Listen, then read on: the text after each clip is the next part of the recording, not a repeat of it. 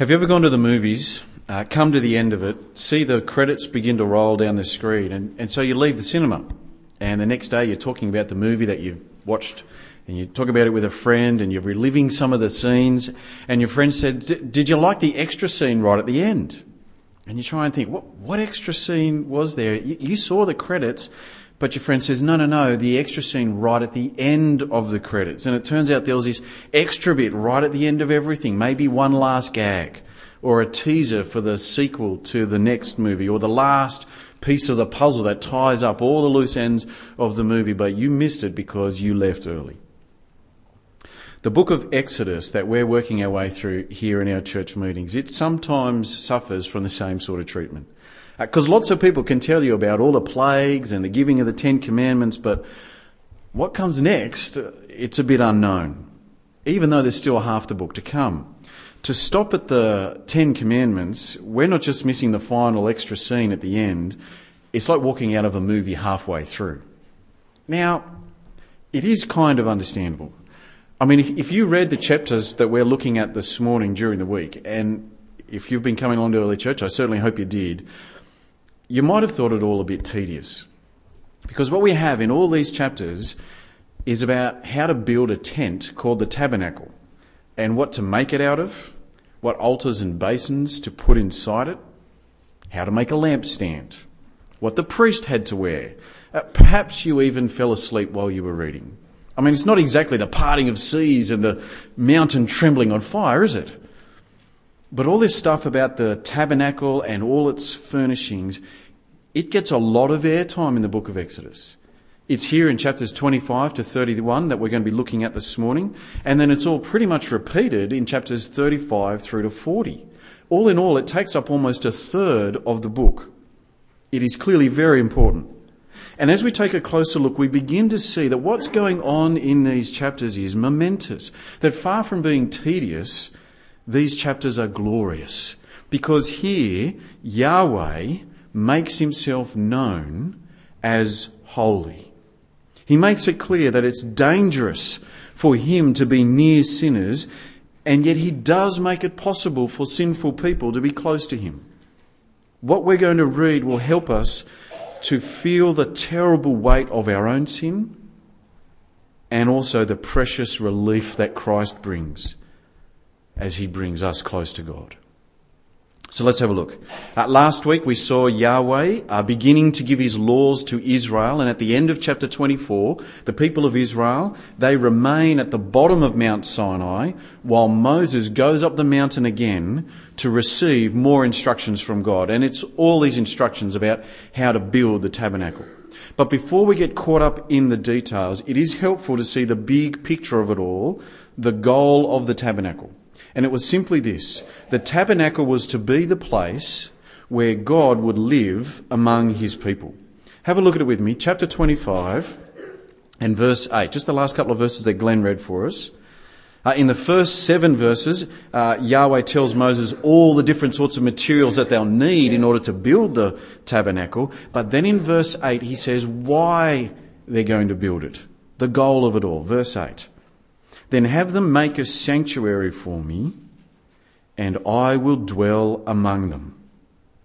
The sanctuary that they were to build for Yahweh, this tabernacle, was so that Yahweh would dwell among the Israelites. Now, the last time God dwelt among his people was way back in Genesis 2 in the Garden of Eden. And there we have humanity and God in close quarters. God is described even as walking in the garden with his people in the cool of the day. It is wonderfully intimate. But it was all tragically lost with the fall and sin. Humanity was removed from God's presence. But here with the tabernacle, God is again going to dwell among his people. It's in some measure a return to what was meant to be. The tabernacle is a step back to the garden. But as we'll see, it comes with a difference. Because sin has changed things. God dwelling among his people isn't as easy as walking in the cool of the day anymore. Just like oil and water don't mix, the holy God and sin don't mix. Which brings us to the tabernacle itself. Because the tabernacle was how God was going to make it possible for him to be among sinners. And everything about the tabernacle was a vivid lesson in the holiness of God and the seriousness of sin, and so the extreme difficulty it is for God to be near sinful people.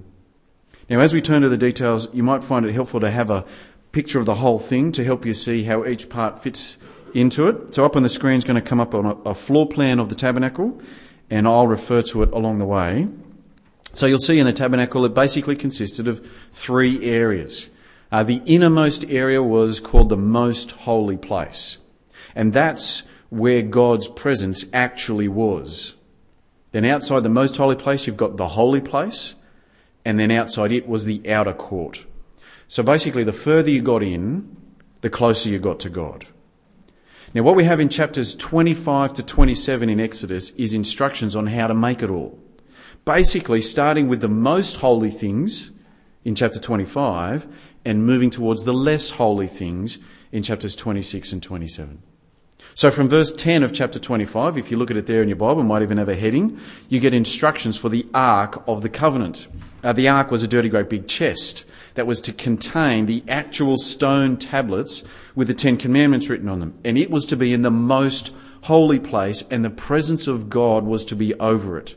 So everything about the ark said holiness, specialness, preciousness. Have a look at with me from verse 11.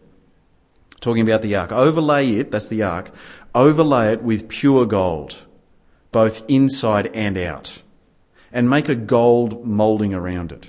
Cast four gold rings for it, and fasten them to its four feet, with two rings on one side and two rings on the other. Then make poles of acacia wood and overlay them with gold.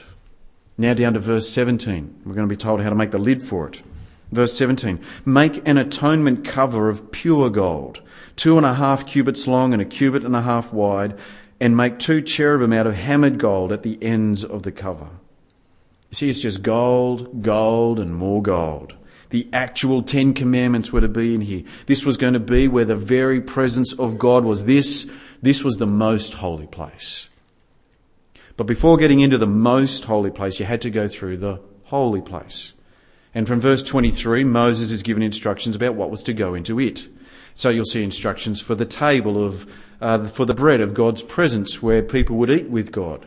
This table was to be overlaid with pure gold. And then there was also a lampstand to go into the holy place. It too was to be made out of pure gold. Now, the most holy place and the holy place, they were sectioned off with elaborate, rich curtains, and that's chapter 26. But in order to get into the holy place, you first had to come through the outer courtyard. And in the outer courtyard, uh, up on the picture, you can see an altar. And the instructions for it are in chapter 27. So have a look at with me there, verse 1. And notice the difference in material now that we've come out of the holy places. So, chapter 27, verse 1.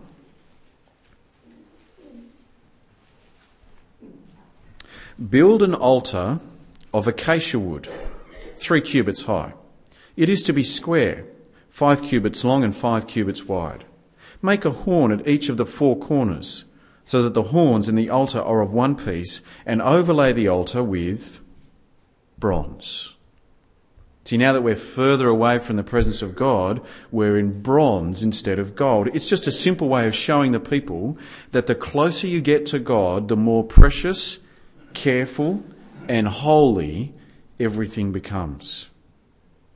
So, this is the tabernacle where God would dwell with his people. Now, we haven't even got to what happens in these holy places or who's even allowed to go in there, but already, just even from what it looks like, it's a far cry from the Garden of Eden, isn't it? Instead of God walking in the cool of the day, for the holy God to dwell among a sinful people, there's got to be grades of rooms barriers in between you and God. There's a level of distance to Him. It's like wanting to talk to the Prime Minister. First, you've got to ring Government House, see if you can get through to one of the PM secretaries, uh, then to one of the assistants, maybe get palmed off to one of the other ministers in government until eventually you might be allowed to see the PM. There's an inbuilt level of distance to go and see the Prime Minister. And with the tabernacle, there's literally an inbuilt level of distance to go and see God. And it only gets worse, in a sense, when we get to chapters 28 and 29. Because now we discover who's actually allowed into these holy places, who can actually get up close and in some sense personal with God, and we discover that it's hardly anyone. There was a very select group of people. Out of the 12 tribes of Israel, you had to be from a particular tribe and from a particular family in that tribe. And these people were the priests, and only they could go into the holy places of the tabernacle. And they went in there on behalf of the rest of the people. If you weren't a priest, you weren't allowed to get close to God. The priest went in on your behalf. We see this even in the clothes that God told Moses that the priests had to wear. So come across to chapter 28 and verse 21. Uh, in these verses in this chapter, uh, the breastpiece, which was part of the garment that the priesthood had to wear, it's being explained. And this breastpiece is to have four rows of three precious gems mounted on it. So why is it to have 12 precious stones on it? Chapter 28, verse 21. There are to be 12 stones, one for each of the names of the sons of Israel, each engraved like a seal with the name of one of the 12 tribes. So the priest would have, if you like, the 12 tribes of Israel over his heart as he did the work in the tabernacle. Come down to verse 29, and we'll see basically the same thing. Verse 29. Uh, whenever Aaron, it says Aaron because he was to be the very first priest, whenever Aaron enters the holy place, he will bear the names of the sons of Israel over his heart on the breastpiece of decision as a continuing memorial before the Lord.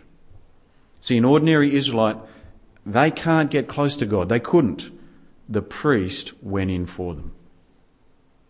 Now, in our culture, uh, we don't have a lot of places where we don't feel we can go. Uh, in Australia, we're big on us being equal. You know, we can go anywhere. We can talk to whoever we want. No one's better than anyone else. So we struggle to appreciate special places that you're not allowed to go into. Uh, I found one. It's not in the same league as the tabernacle, but uh, I was in Hyde Park in Sydney the other week and I walked past the Anzac Memorial. Uh, here's a picture of it on the screen. It's an impressive building uh, to remember war and the soldiers who served us. And in Australia, there's there's a level of sacredness about this sort of thing. And so you'll see a sign uh, on the stairs at the front. Here's a close up of it Anzac Memorial. Please do not sit on stairs. It's an offence under the Anzac Memorial Building Act of 1923. See, there's a sense of holiness about this. This place is sacred. You can't be here. Please do not sit on the stairs. Now, it's this sort of thing multiplied by a thousand that we have in the tabernacle. The tabernacle screams out, This place is sacred. It's holy. You can't be here. Don't come in. A priest has to go in for you. And here's the other thing we're told that the priest did for the people in these chapters. He made sacrifices to Yahweh to make up for the sin of the people. That's what the altar is for in the outer courtyard. And it makes sense, I think, that sacrificing sin for sin would be one of the main duties of the priest in the tabernacle because sin is the whole reason the tabernacle was set up in the first place. Because this is the holy God dwelling with his people, but there are sinful people. That's why there's distance and exclusion from the holy places, and it's why sacrifices were made. To show how serious sin is, God said that to make up for sin, that requires death. The constant sacrifices in the tabernacle were a powerful reminder that to have the holy God near you, that's dangerous.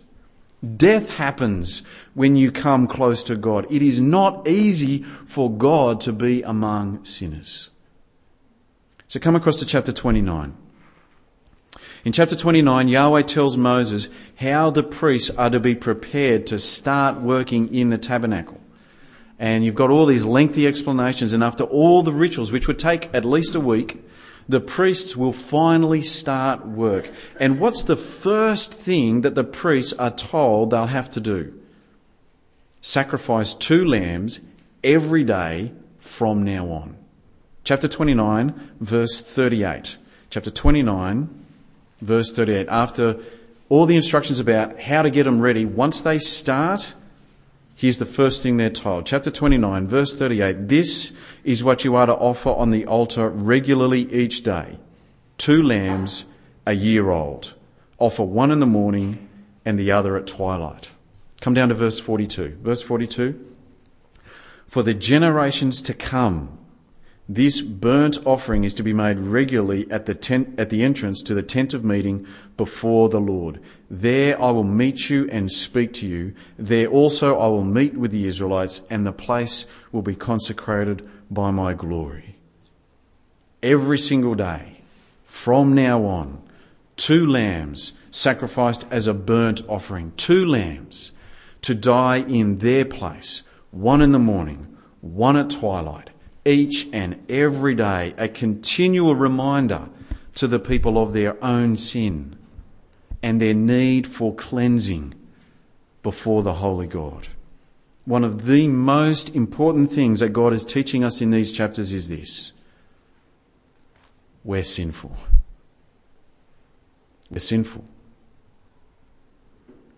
loving God with all of our hearts and souls and strengths and minds, knowing what God wants us to do in every situation so that we do exactly what our holy God demands all the time, not ever giving in to selfishness and laziness, always having pure motives. Friends, that's not us.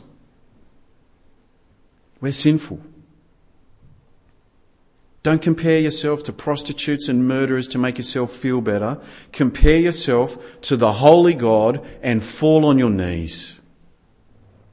We cannot presume to dare come near God. That is not safe. This whole tabernacle thing with sacred priests and holy places and sacrifices, it's like a security system to keep people safe. When Barack Obama came to Australia a couple of years ago, there was an enormous amount of security. Uh, his bulletproof car was flown into Australia before he even arrived. There were a dozen FA-18 Hornets uh, patrolling the skies. There was increased presence of Australian police officers. There's the president's own security detail. For anyone to come near the president, they had to go through a lot of security. And for anyone to come near the Holy God, they had to go through a lot of security. They had to purify themselves. The priests had to purify themselves. You had to bring the right sacrifices. The priests had to wear the right clothes. You had to do things in the right order. There were places you weren't allowed to go. Now, all the president's security, that was to keep the president safe. But all the security of the tabernacle, that was to keep the people safe. Safe from God. Because Yahweh was going to dwell among his people, but they're sinful and He's holy, which means He can't be treated casually or flippantly. You can't just rock up to God and pat Him on the back, and God doesn't tolerate wickedness or sin. You wouldn't serve up bangers and mash for the Queen. You wouldn't dare front up to the Holy God with your guilt and sin and shame. The book of Exodus is all about God making himself known. And what God wants us to know from these chapters is that he is holy. And sinners cannot, they cannot easily have God among them. So, brothers and sisters, know your God. He's holy. And know yourself. We're sinful. So for us to know God, for you to be called a child of God, for you to be one of His people, for you to call on God as your heavenly Father, for, for God to intimately dwell among us by His own Spirit, none of it came easy. For us to become the people of God, it took nothing less than the blood of his own son. The Lord Jesus, he's our priest. And he's gone to the Father on our behalf, not with a mere lamb for the sacrifice of our sins, because a lamb isn't enough. It had to be the life of the Son of God himself to truly deal with our sin. And so Jesus Christ, the righteous one, the holy one, the eternal Son of God, Jesus took on flesh so that sinners could rip him apart. Look at what it took to bring us to God. It was not easy. The death of Christ on our behalf for our sins, He has perfectly satisfied God's holiness for us. And so the promise of God is that in Christ our sins, they truly have been washed away. By the death of Christ, extraordinarily, we have been given total, complete, and permanent forgiveness. And so we can now easily speak to God. We do now know Him as our heavenly dad. We do now have His Spirit among us. We are now personal with God in ways that the Israelites would never have dared dream of, but it didn't come easy. The horror that we should have at our own sin.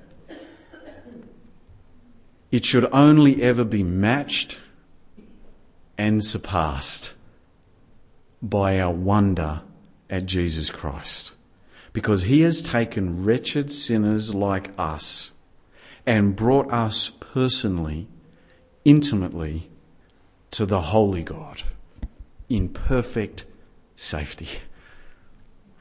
So let's never forget the Lord Jesus and never take him for granted. Let me pray. Heavenly Father, we pray